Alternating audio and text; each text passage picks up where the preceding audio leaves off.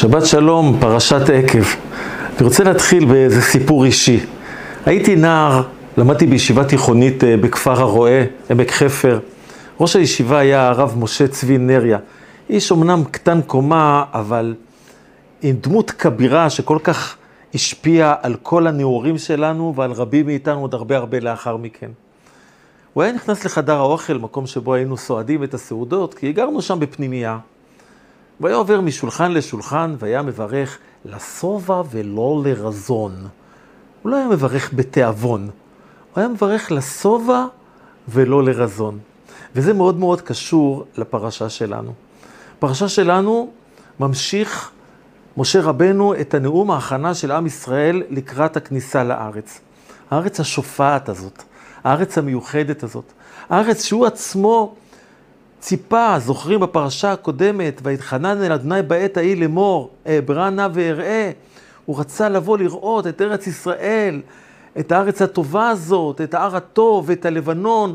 הוא כל כך היה מלא געגועים, אבל הוא לא זוכה. ובפרשה שלנו, משה רבנו שר לארץ הזאת שירה אדירה, שירה של, אה, אה, של כמיהה, של געגועים, של, אה, של הערכה אדירה. אתם יודעים מה?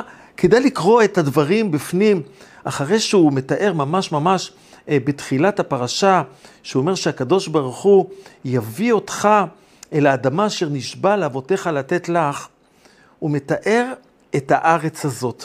כי השם אלוהיך מביאך אל ארץ טובה.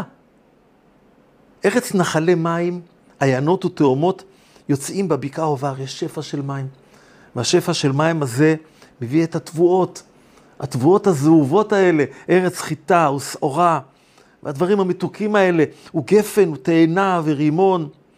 ארץ זית שמן ודבש, מה שנותן לנו את החיוניות. ארץ אשר לא במסכנות תאכל בלחם, יש בה את השפע שלה, לא תחסר כל בה. וגם ארץ אשר אבניה ברזל ומערריה תחצוב נחושת, וצריך ברזל ונחושת כדי לבנות את הארץ וכדי להגן עליה. ואז הוא אומר, ואכלת ושבעת וברכת את אדוני אלוהיך על הארץ הטובה אשר נתן לך. אתם זוכרים? זה התחיל שהקדוש ברוך הוא מביא אחי אל ארץ טובה. ויש כאן אזהרה, ויש כאן בקשה, ויש כאן דרישה. ואכלת ושבעת. קודם כל, אכילה צריכה להיות כדי שביעה. ולו היינו לוקחים את זה לכל ארוחה וארוחה שאנחנו אוכלים, לדעת שאדם צריך לאכול לשובע נפשו, ולא מתוך תיאבון ומתוך תאווה, ולא מתוך שהאוכל עוטף אותו בשומנים, וגורם לו לשכוח מאיפה בא כל האוכל הזה. ולכן בפרשה שלנו יש את הציווי הזה, וברכת. חז"ל לומדים מכאן, מכאן לברכת המזון מדאורייתא. מכאן שחייבים לברך על המזון. למה? מה הקדוש ברוך הוא צריך את זה? מסתבר שמי שצריך את זה זה אנחנו. כי הרבה פעמים אנחנו יכולים לחשוב שזה שלנו. לשכוח מי נתן לנו את כל הטובה הזאת, את כל השפע הזה, ולחשוב שהכל שלנו זה יכול לגרום לנו לסגוד לאלוקים אחרים, וישנם על זה אזהרות בפרשה שלנו. הפרשה שלנו גם כן מביאה את הפרשה השנייה של קריאת שמע. והיה אם שמוע תשמע, תשמעו אל מצוותי אשר הולכים לצווה אתכם היום לאהבה את השם אלוקיכם ולעובדו בכל לבבכם ובכל נפשכם ונתתי מתר ארצכם בעתו על כוס.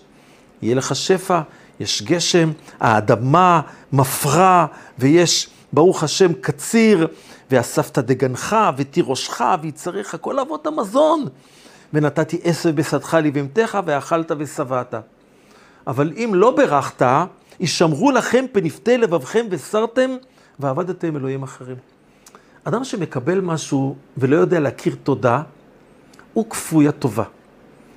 בתנ"ך, השם של כפוי הטובה הוא הנבל.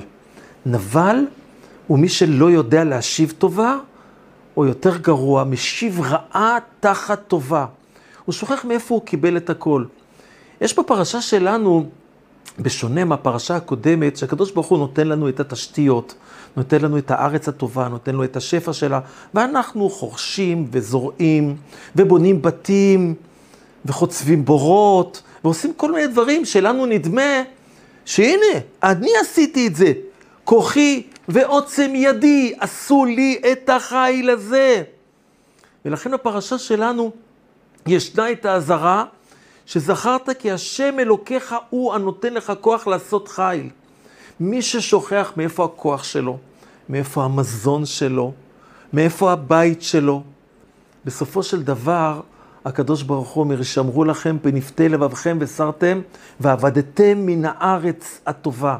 אדם שהוא משמין, אדם שהוא מלא שחץ, הוא מלא בגאווה עצמית. הנה, הצלחתי, עשיתי, אני מוכשר, בניתי, עשיתי עסקים, הרווחתי, זה שלי. ולכן אתם יודעים, מכאן, ביהדות, אדם שנותן מכספו לאחרים, זה לא נקרא תרומה, זה נקרא צדקה, זה צדק, זה לא שלך. נתנו לך כדי שתיתן למישהו אחר. איך היה שואל אותי, פעם היה לי איזה חבר ברסלבר, והיה שואל אותי תמיד, הוא אומר, מה אתה מעדיף? שייתנו לך ואתה תיתן לאחרים, או שייתנו לאחרים כדי לתת לך? אז כולנו מעדיפים כמובן את החלק הראשון של הדברים.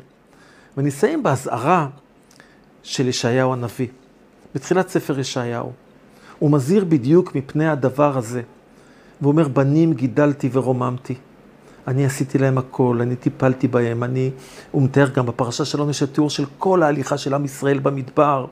שמלתך לא בלטה מעליך ורגלך לא בצקה. הקדוש ברוך הוא שמר עלינו מפני נחש ושרף בארץ מדבר וצמאון אשר אין מים. בנים גידלתי ורוממתי, והם פשעו בי. איזה דבר נורא זה. מישהו שעשית לו טובה והוא פושע בו. הוא אומר, ידע שור קונהו וחמור אבוס בעליו. ישראל לא ידע עמי לא אתבונן, כן? עם ישראל לא רואה מאיפה הוא קיבל את הדברים האלה, ולכן באה כל הפורענות הקשה הזאת שמופיעה בתחילת ספר ישעיהו. אז עם כל השפע הטוב שיש לנו בארץ הזאת, עם כל הברכה האדירה שיש, צריך תמיד לזכור, ואכלת ושבעת, כמו שברך אותנו הרב דריה, לשובע ולא לרזון, והכי חשוב, וברכת, שנדע מאיפה כל השפע הזה. שבת שלום.